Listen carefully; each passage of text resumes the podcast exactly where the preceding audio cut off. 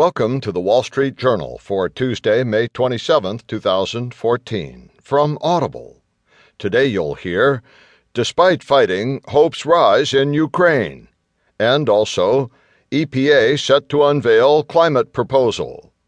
In market news, Asian shares mixed. Tokyo hits 7-week high.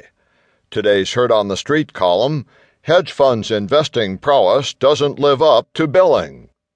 From The Informed Patient by Laura Landro, Specialized Care Urged for Treating Parkinson's Disease, and in Personal Journal, Little Children and Already Acting Mean.